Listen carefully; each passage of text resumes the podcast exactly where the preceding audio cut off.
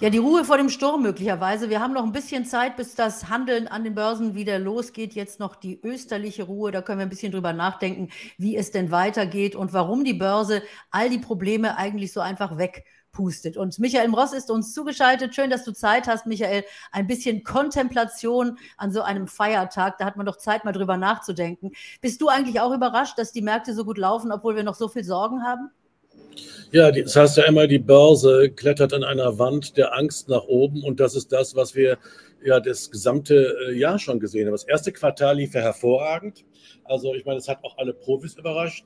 Mich nicht. Wir haben ja oft genug darüber gesprochen. Also alle Leute sind negativ, alle Profis sind short im Markt. Also was soll da noch passieren? Also ähm, äh, die haben nichts, die stehen an den Seitenlinien. Also Börse ist auch viel Emotion. Ähm, ob die Fundamentaldaten, die natürlich zugegebenerweise schlecht sind, und die hohen Zinsen, die Geldverknappung, ähm, die, die, Zerstörungsmechanismen der Notenbanken irgendwann im Laufe des Jahres greifen werden, äh, wissen wir nicht genau. Was ich aber sagen kann, ist, wir wissen, dass es alles kommt. Wir wissen, dass die Daten schlecht sind, dass wir Unternehmensgewinne bekommen, die schlechter werden und so weiter. Also es muss jetzt was passieren, was die Börsianer wirklich überrascht. Und das sehe ich eigentlich nicht. Ja, Börsenpsychologie, das ist ein gutes äh, Stichwort, das du hier gerade nennst, denn ich habe auch noch eine Osterüberraschung für euch alle. Es gibt mein Buch, der Börsen-EQ, also die emotionale Intelligenz, die man braucht an der Börse, von mir als kleines Geschenk an euch. Ich verlinke das Ganze hier mal unten unter dem Video, da gibt es nämlich den Link zum Download und da hoffe ich doch natürlich, dass ihr dieses Buch kostenlos jetzt heute als kleines Ostergeschenk annehmt und äh, ja, vielleicht dann auch viel Spaß beim Lesen heute Abend. Erstmal aber jetzt noch Michael hier bei uns im Money Talk, was mich natürlich immer ganz besonders freut. Und äh, ja, Michael, du hast es gerade schon gesagt, die ganzen negativen Nachrichten, die eigentlich im Markt drin sind. Und trotzdem sind wir im DAX fast schon äh, auf dem Allzeithoch. Also es ist wirklich enorm. Wir kennen das ja immer schon aus der Vergangenheit. Wenn es dann nämlich rappelt demnächst, dann trifft es alle aus heiterem Himmel und keiner konnte es eigentlich so richtig glauben. Aber was sind deiner Meinung nach jetzt die wesentlichen Faktoren? Du hast es schon gerade mal angesprochen. Also die Zinssituation ist natürlich da. Alle glauben jetzt, die Notenbanken werden die Zinsen in diesem Jahr schon wieder senken oder zumindest deutliche Signale setzen, dass es nicht weiter nach oben geht. Glaubst du das auch? Ja, gehe ich fest von aus. Also ich meine, die Notenbanken haben keine andere Wahl. Also wenn sie die Zinsen oben lassen, allalong, dann kriegen wir eine Bankenkrise, die auf jeden Fall das, was wir 2008, 2009 erlebt haben, bei weitem übertreffen wird. Die einzige Frage ist, wie sie sich da wieder rausmanövrieren. Ähm, die Zinsen wurden ja vor einigen Jahren extra nach unten manipuliert, um das System am Leben zu halten. Und wenn man sie jetzt wieder nach oben nimmt, dann haben wir dann irgendwann Desaster vor der Tür. Das ist ja das Gleiche wie damals vor der Subprime-Krise. Hatten wir auch niedrige Zinsen. Dann hat Alan Greenspan damals die Zinsen nach oben gehoben und dann ist das Finanzsystem fast zusammengebrochen. So etwas Ähnliches droht jetzt auch meines Erachtens. Und deshalb werden die Zinsen aller, allerlang müssen sie fallen, es sei denn, die Zentralbanken wollen das gesamte System zerstören. Das glaube ich jedoch nicht. Und äh, insofern positionieren sich da einige Anleger äh, soweit ich das weiß, einige pfiffige Anleger auf sinkende Zinsen in den USA, auch bei den 10- und bei den 30-Jährigen. Wir haben ja da auch eine inverse Zinskurve, das heißt also die kurzen Zinsen, ein, zwei Jahre oder Geldmarkt sind extrem hoch bei 5 Prozent und die langfristigen sind bei 3,5, jetzt bei 10-Jährigen und bei den 30-Jährigen glaube ich auch. Also ähm, äh, ich bin der Meinung, dass es so kommen muss. Auf der anderen Seite, ich meine, die, die Börse ist keine mathematische Funktion. Wenn du schon von EQ sprichst, von emotionaler Intelligenz. Ähm, und wie Costolani immer sagte, an der Börse ist alles möglich, auch das Gegenteil.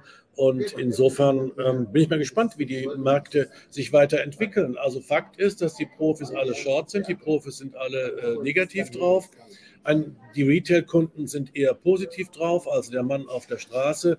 Äh, der wird das, den Kampf am Ende nicht gewinnen, wenn es wirklich hart auf hart kommt. Aber ich denke schon, dass das Szenario sinkende Zinsen äh, berechtigt ist und dass dann auch die Profis in den Markt müssen. Und wenn wir dann in diesem Jahr wieder auf ja, neue Rekordstände gehen, dann müssen sie sowieso rein. Aber wir haben ja noch ein paar andere Punkte, die wir ansprechen können. Die Banken. Das war ja jetzt in den letzten Wochen eigentlich immer so ein kleines, schwelendes Unheil. Und äh, jetzt sagen schon wieder alle, na ja, mit der Credit Suisse und dann mit der Silicon Valley Bank, das ist jetzt so irgendwie ausgestanden, da kommt jetzt nichts mehr. Aber de facto sind da natürlich noch wahnsinnig große Risiken, denn diese Risiken, die die Silicon Valley Bank hat, hatte, äh, eben diese gestiegenen Zinsen und die sind dann auf dem falschen Fuß erwischt worden. Das trifft ja auch andere Banken. Also siehst du von Bankenseite noch Risiken auf uns zukommen? Ja, auf jeden Fall. Also je länger die Zinsen oben bleiben, desto schwieriger wird es für die Banken. Das ist eine ganz einfache Rechnung. Und äh, ich sage immer, es geht gar nicht nur um die Credit Suisse oder um die Silicon Valley Bank. Wir haben ja ein systemisches Problem.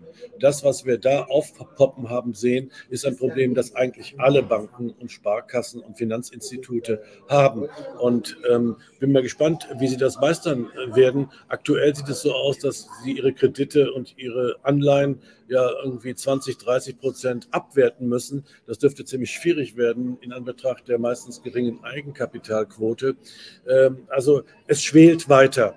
Und äh, das, deshalb glaube ich auch, dass den Notenbanken am Ende nichts anderes übrig bleibt, als die Zinsen zu senken. Genauso, wie sie es vorher schon gemacht haben. Ich erinnere noch, ich wiederhole mich gerne, sie haben ja die Zinsen extra nach unten manipuliert, damit das System wieder Luft zum Atmen hat. Und jetzt machen sie das Gegenteil. Auch Notenbanken können Fehler machen und werden dann einsehen, also nee, geht leider nicht. Geldsystematisch müssen wir die Zinsen wieder nach unten nehmen. Und ich glaube, das spielen einige große Player. Du, und da kommt dann noch ein äh, Aspekt, den ich ganz gerne mit dir mal ansprechen würde, den wir noch gar nicht so richtig beleuchtet haben. Das ist der ganze Immobiliensektor. Beim letzten Mal, mal waren es ja diese Subprime-Kredite. Da hatte ja jeder in Amerika einen Kredit gekriegt, der gar nicht konnte und hatte sich dann Häuser und mit Häusern und äh, Immobilien verschuldet. Diesmal sehen wir etwas anderes. Wir haben jetzt aktuell, also wenn wir sehen durch die gestiegenen Zinsen, beispielsweise die Kreditvergabe an die Privathaushalte, die ist massiv zurückgegangen, also auch Immobilienkredite. Und ein Aspekt, den ich jetzt auch neulich gelesen habe, was ganz interessant ist. Durch Corona sind natürlich sehr viele äh, Arbeitnehmende, wie man ja heute so schön sagt, also Arbeitnehmer, ähm, auch zu Hause geblieben und gar nicht mehr in die Offices gekommen. So stehen jetzt viele Office-Gebäude leer und ein riesengroßes Problem wird es möglicherweise geben für die Gewerbeimmobilien. Also siehst du von Immobilienseite möglicherweise auch neuen Sturm? Ja, auf jeden Fall. Also der Sturm war vorhersehbar. Bei, bei höheren Zinsen können sich immer weniger Leute äh, ihr Häuschen leisten. Es wird auch Umschuldungsprobleme geben, Leute, die zu billigen Zinsen eingestiegen sind und nun umschulden müssen, ähm, ähm, dass die dann also das Dreifache, das Vierfache, Fünffache an Zinsen zahlen. Das bleibt nicht ohne Folgen. Und wir sehen ja auch, dass die Preise an den Immobilienmärkten zurückgegangen sind. Das wiederum ist auch schlecht für die Banken, weil die meisten Banken oder viele Banken haben ja Immobilienkredite ausstehen und haben das auf höheren Werten beliehen, als sie jetzt sind. Also ich meine, das ist auch wieder eine Funktion der höheren Zinsen, wo man auch hinguckt. Die Zinsen müssen runter und deshalb glaube ich, das wird auch geschehen. Ja, aber bis dahin sind vielleicht ist der ein oder andere platt. Da fällt mir gerade ein, es gibt ja genug äh, auch Empfehlungen, auch hier gerade in den sozialen Medien von Experten, die jetzt in den letzten Jahren natürlich jedem gesagt hat, bau dir ein Immobilienportfolio auf, das ist alles so ganz günstig, du brauch, kannst das fast ohne Eigenkapital machen. Hattest du nicht auch mal den Immobilienpunk bei dir zu Gast? Der hat das doch auch gemacht, oder? Den was? Den Immobilienpunk, den Hörhahn, war der nicht mal bei dir nee, zu Gast? den habe ich nicht, aber ähm, den werde ich mal einladen. Ich glaube, der, der hat das ja die ganze Zeit jetzt propagiert und äh, ich würde mal gerne hören, was der jetzt sagt, wie der sich jetzt auch positioniert. Also ich meine, genau diese Gefahr haben jetzt natürlich viele. Viele, die auch zum ersten Mal erleben, dass die Zinsen so stark steigen und jetzt äh, in ihrer Umschuldung dann plötzlich dastehen mit drei, vierfach höherer Belastung. Also das ist kein, äh, kein einfaches Problem, das da auf viele zukommt. Aber Michael, bei all den Sorgen, die wir jetzt haben und den Problemen, auf der einen Seite eben diejenigen, die meinen, die Zinsen gehen runter, könnte man sich ja jetzt schon eigentlich positionieren und sagen, also äh, billiger wird es nicht mehr an den Aktienmärkten. Also wie stellst du dich jetzt aktuell auf? Also ich schaue äh, auf die Rohstoffaktien. Ich denke, da ist einiges zu holen. Insbesondere interess interessant finde ich Ölaktien, die Klassiker. Chevron und, und Exxon. Ähm, ich denke, dass der Ölpreis weiter steigen wird und ähm, weil immer weniger Investitionen in dem Bereich stattfinden und der Ölverbrauch auch auf der Welt nach oben geht, nach allen Statistiken, was wir in Deutschland machen, ist ja da erstmal, würde ich mal sagen, nebensächlich. Also die Welt braucht Öl und es wird immer weniger investiert in den Bereich. Es gibt Berechnungen, dass also Exxon und Chevron die besten sind. In europäische Öltitel würde ich nicht reingehen. Da droht Enteignung und Übergewinnsteuer und was, was ich noch alles, also keine Total Energies und keine BP und, und so weiter. Aber die Klassiker dann, also auch Kohleaktien, Kokskohleaktien, ähm, sind sehr interessant. Die, den Stahl kann eben nicht mit Wasserstoff gebaut werden. Wir brauchen Kokskohle. Und äh, nicht zu vergessen ist natürlich auch, dass die Windräder aus Stahl bestehen. Auch dafür brauchen wir Kokskohle und auch hier das Gleiche, ähm, dass immer weniger investiert wird und bald die Löcher leer sind und deshalb die Preise steigen werden. Also und dann natürlich noch Gold und Silber. Die Klassiker sieht so aus, als wenn ähm, hier äh, es zu einem Durchbruch gekommen ist. Sicher ist es natürlich nicht, aber es ist ein positives Zeichen. Wir sind knapp über 2000 Dollar beim Gold. Barrick Gold und einige andere, die wir auch bei uns im Club immer besprochen hatten, sind kräftig durch die Decke gegangen. Ich habe das Gefühl, dass das weitergeht, auch dass ähm, vielleicht die Notenbanken irgendwann mal ein Interesse haben, äh, zu steigenden Goldkursen oder für steigende Goldkurse, habe ich übrigens gestern gerade hier in Dubai auch diskutiert mit einem Experten.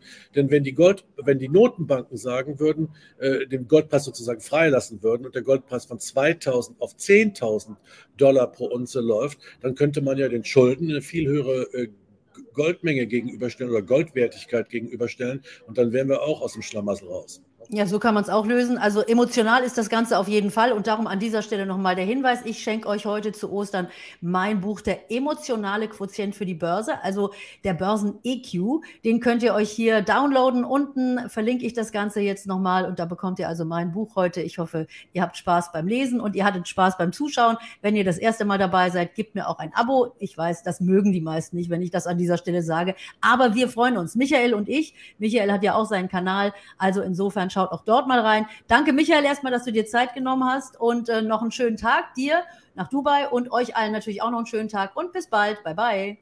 Bis bald.